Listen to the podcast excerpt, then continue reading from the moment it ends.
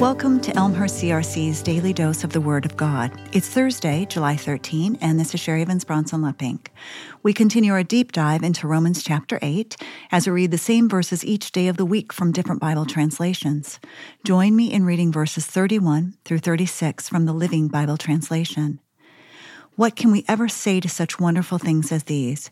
If God is in our side, who can ever be against us? Since he did not spare even his own son, for us, but gave him up for us all, won't he also surely give us everything else? Who dares accuse us whom God has chosen for his own? Will God? No.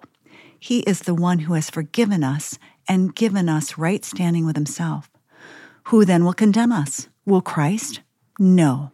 For he is the one who died for us and came back to life again for us and is sitting at the place of highest honor next to God, pleading for us there in heaven.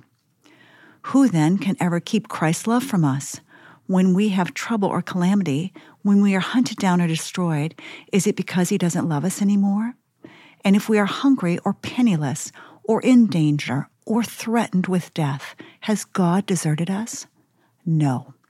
For the scriptures tell us that for his sake we must be ready to face death at every moment of the day. We are like sheep awaiting slaughter. God's love is absolute, but there may be trouble on this side of eternity. Amen.